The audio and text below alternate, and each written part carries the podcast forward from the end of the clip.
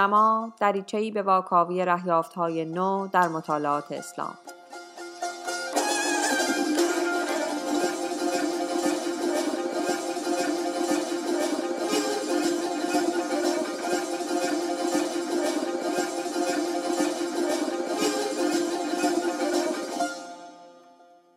سلام. اینجا فصل چهارم رادیو دورنماست و من فاطمه مصلح زاده هستم. خوش آمدید. در اولین قسمت از این فصل کتابی از فرد دانر رو با هم مرور خواهیم کرد با عنوان محمد و مؤمنان در باب خواستگاه های اسلام در این کتاب دانر از فرایندهایی صحبت می‌کنه که باعث تشکیل هویت جداگانه برای مسلمان ها شدن. در واقع او توضیح میده که چیزی که ابتدا جنبش مؤمنان بود چطور تبدیل شد به جامعه مسلمانان. متن این قسمت رو ایمان تاجی نوشته.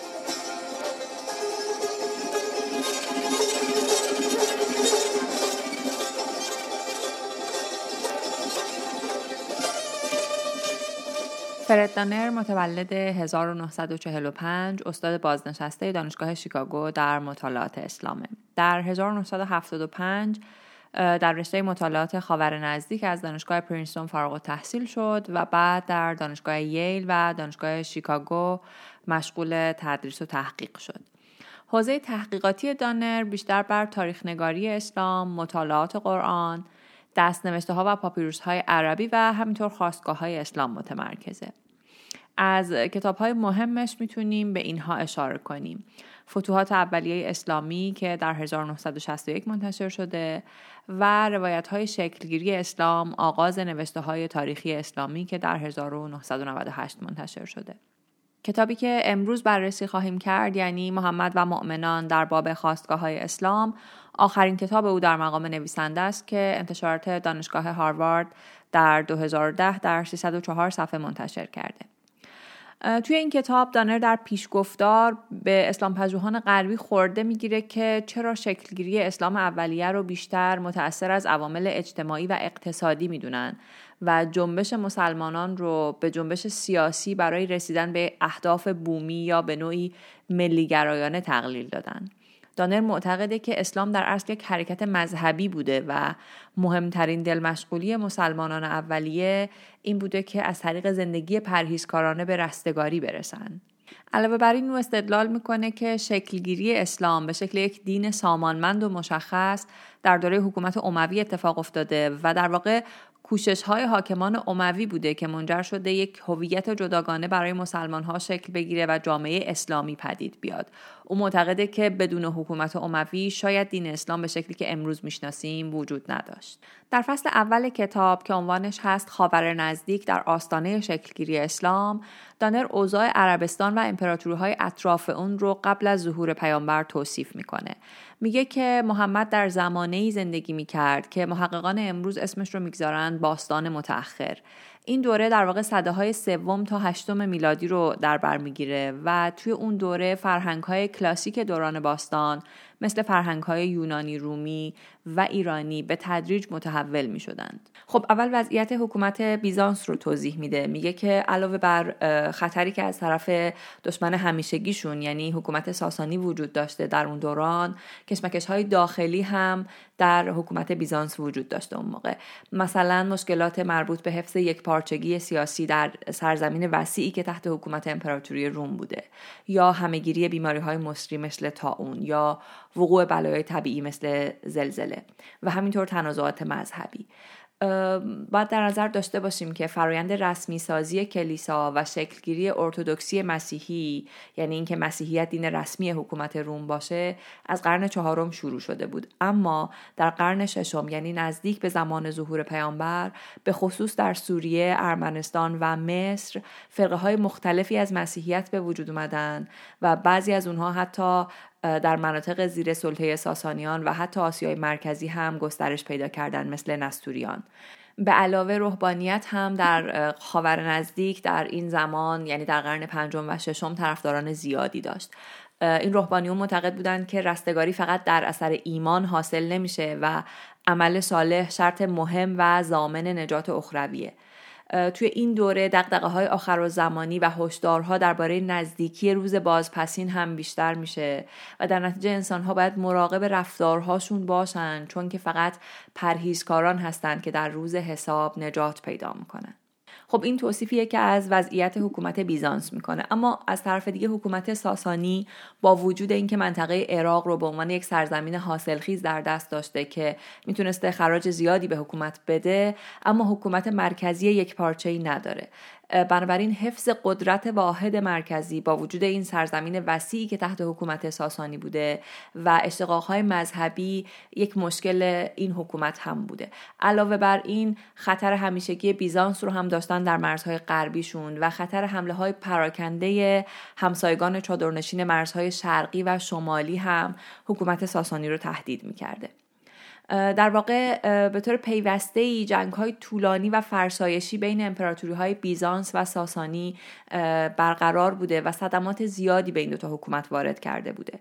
اما وضع عربستان چطور بوده؟ عربستان چون به جز مناطق جنوبیش در یمن بیشترش از مناطق خشک و بیابانی تشکیل شده چندان موضوع منازعه های مستقیم سیاسی نبود. اما حکومت ها به هر حال تلاش می‌کردن که غیر مستقیم بر اون سرزمین سلطه داشته باشن. در اون دوران زندگی در صحراهای عربستان به شکل قبیله ای در جریان بود و هر قبیله هم معمولا عقاید مذهبی خاص خودش رو داشت. مثلا پرستش بوت یا اجرام آسمانی از جمله عقاید اونها بود. اما در قرن ششم میلادی یک گرایش فزاینده‌ای به سمت یکتاپرستی در عربستان دیده میشه و یهودیت و مسیحیت طرفدارهایی پیدا می‌کنن یکی از پدیده های مذهبی زنده در عربستان اون دوران ادعای پیامبریه دانر راجع به این موضوع حرف می‌زنه و میگه که همزمان با محمد افراد دیگری هم در اون سرزمین ادعای پیامبری و ارتباط با عالم قدس داشتند.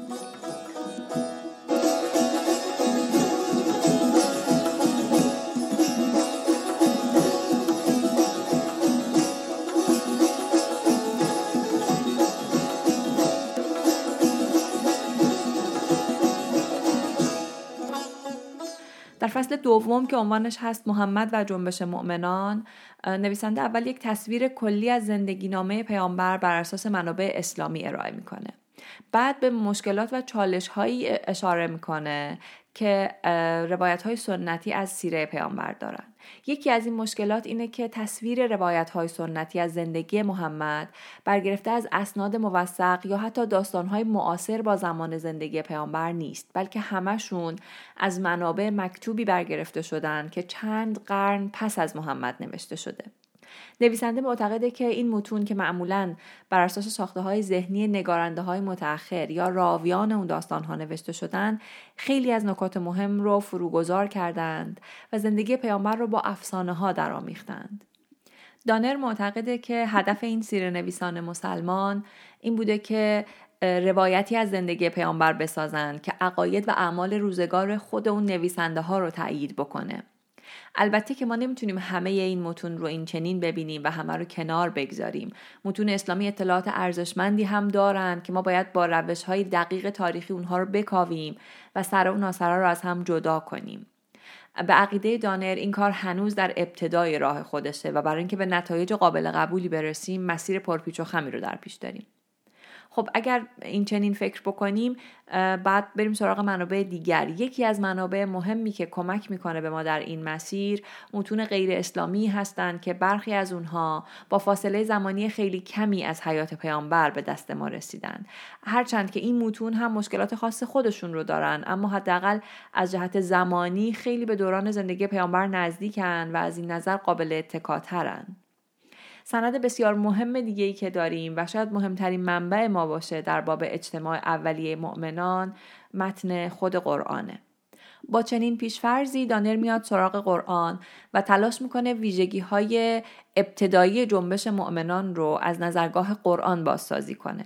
او میگه اولین نکته ای که وقتی به قرآن مراجعه می‌کنیم به چشممون می‌خوره اینه که مخاطب اصلی قرآن مؤمنان هستند امروزه ما تحت تاثیر تفسیرهای متأخر واجه های مسلم و مؤمن رو تقریبا به یک معنا به کار می‌بریم. اما در متن قرآن اینطور نیست.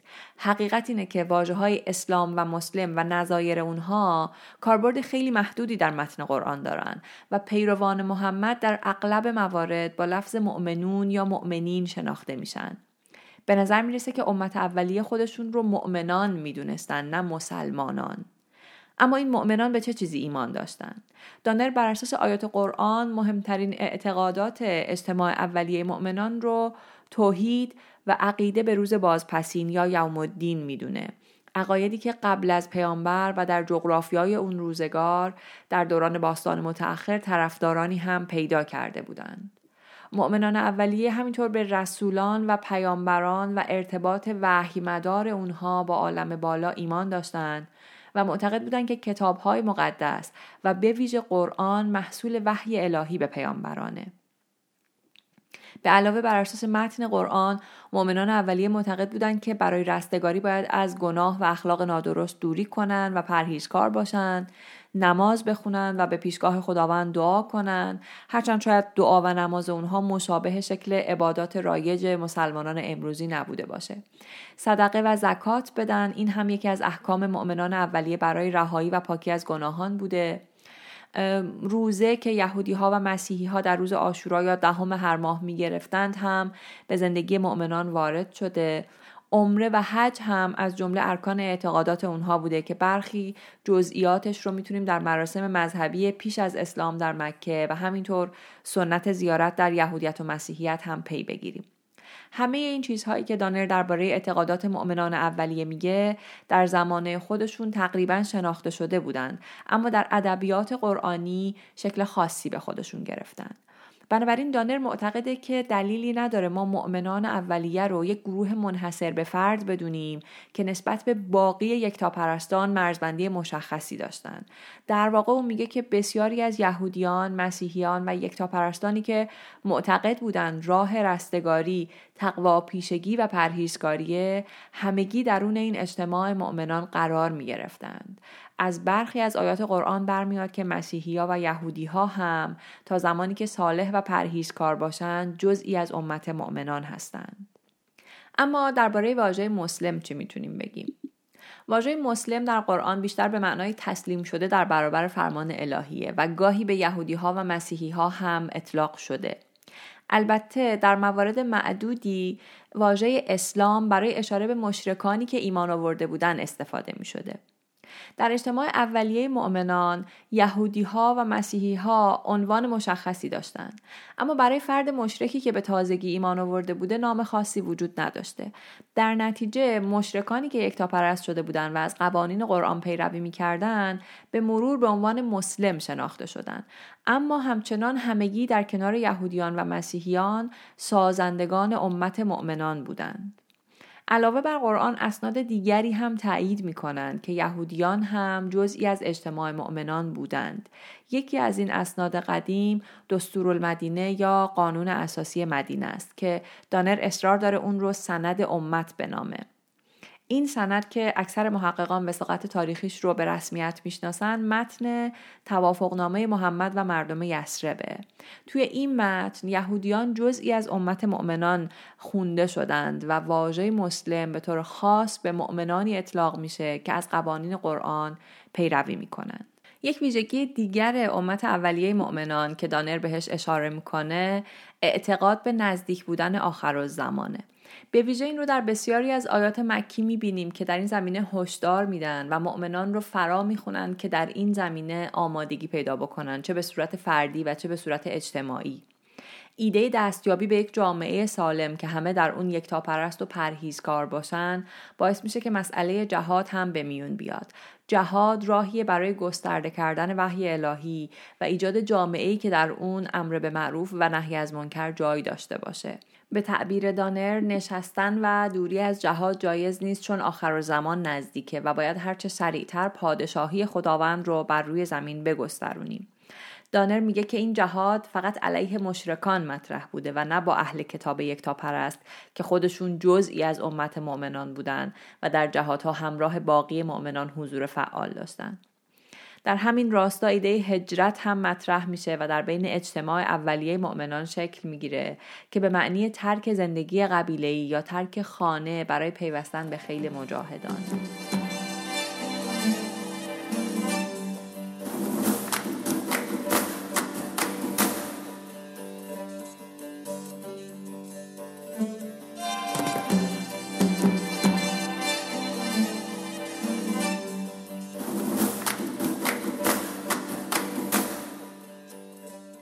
در فصل سوم کتاب که عنوانش هست گسترش امت مؤمنان دانر درباره دوران بعد از پیامبر صحبت می‌کنه.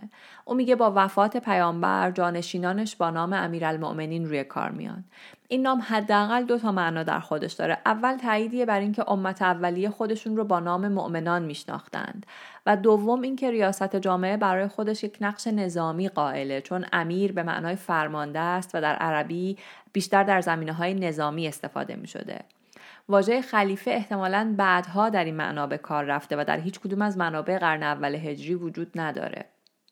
دانر میگه که برخلاف چهره خشنی که متون تاریخی اسلامی از فتوحات نشون میدن فتوحات اولیه مخصوصا در سوریه اغلب بدون خشونت بوده مثلا تا حالا هیچ شاهد باستان شناختی از کلیساهای تخریب شده در این منطقه نداریم بلکه برعکس شواهدی داریم که نشون میده در این دوره زمانی کلیساهای جدیدی هم ساخته شده علاوه بر این همونطور که قبلا گفتیم در اون زمان خیلی از ادیان دیگر هم بخشی از جامعه مؤمنان بودند و در نتیجه نیازی نبوده که برای مقابله با اونها دست به جنگ بزنیم در قرن اول هجری هیچ متن جدلی یهودی مسیحی یا زرتشتی که اسلام رو دشمن خودش ببینه وجود نداره.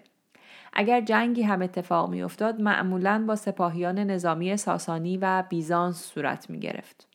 باید اضافه کنیم که جنبش مؤمنان یک جنبش صلح طلب بود و اگر مردم این منطقه پرداخت مالیات را قبول می کردند فشاری برای تغییر دین بهشون وارد نمی کرد.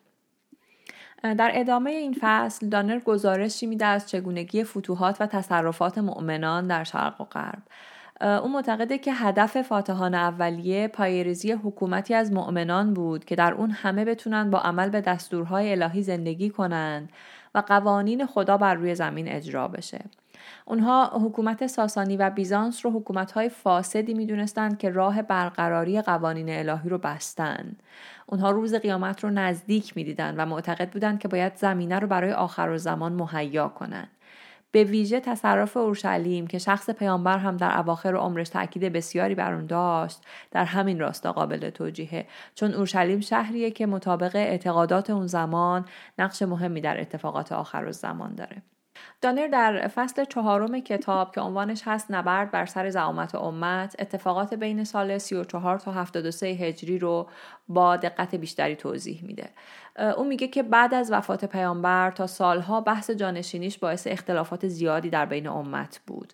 دو جنگ بزرگ داخلی اتفاق افتاد. یکی در فاصله سالهای 35 تا 40 یعنی زمانی که علی ابن ابی طالب امیرالمؤمنین بود و دیگری در فاصله سالهای 60 تا 73 یعنی بعد از مرگ معاویه.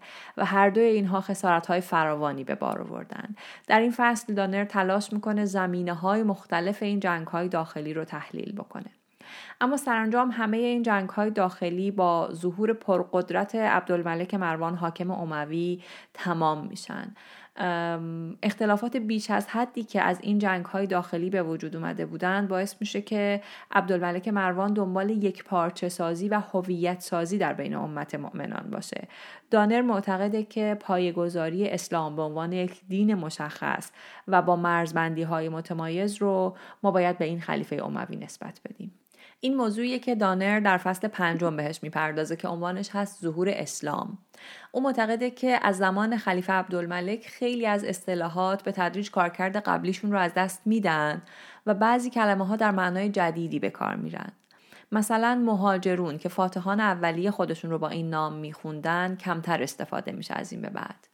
واژه مسلم که گاهی به تمام یکتاپرستان اطلاق می شده کم کم فقط برای کسانی به کار میره که یکتاپرست بودن اما زیل دینهای مشخص دیگه نبودن و اینا فقط از قرآن پیروی می‌کردن این واژه به صورت اسم خاص در میاد و کلمه مؤمن هم به تدریج در همین معنا استفاده میشه به این ترتیب مرزبندی های بیشتری بین پیروان قرآن و پیروان کتاب های آسمانی دیگر اتفاق میافته.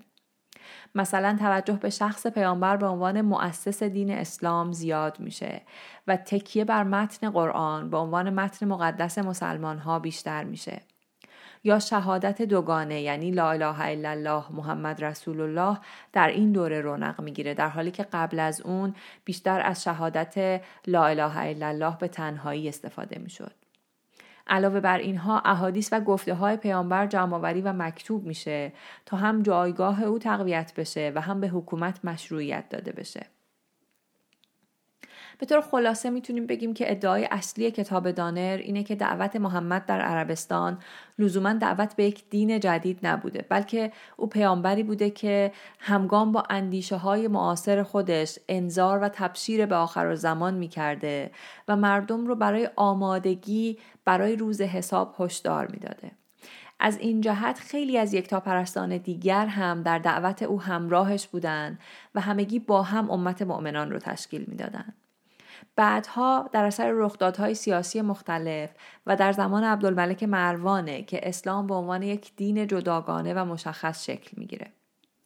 این کتاب دو تا پیوست هم داره یکی ترجمه متن سند امت یا همون قانون اساسی مدینه است که در پیوست اول اومده و دومی ترجمه متن کتیبه های قبت و است که در پیوست دوم اومده همینطور یک بخش دیگری در انتهای کتاب وجود داره که منابع برای مطالعه بیشتر رو معرفی می‌کنه.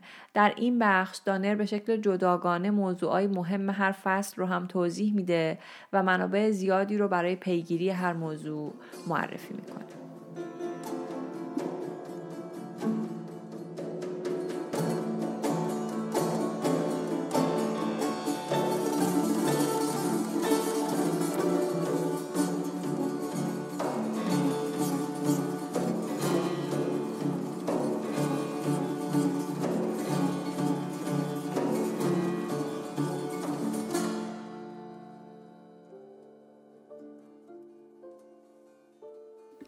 متن این مقاله و منابع بیشتر مربوط به اون رو می‌تونید در وبسایتمون ببینید به آدرس دورنمامگ.ir همینطور می‌تونید به کانال تلگراممون مراجعه کنید ادساین دورنما با دوتا او و دوتا آ یا صفحه ما در اینستاگرام رو دنبال کنید. قسمت بعدی دو هفته آینده منتشر میشه. ممنون میشیم اگر رادیو دورنما رو میپسندید ما رو به دیگران هم معرفی کنید. موسیقی های استفاده شده در این قسمت و موسیقی تیتراژ از آثار حسین علیزاده انتخاب شده. خوشحالیم که به ما گوش می‌کنید.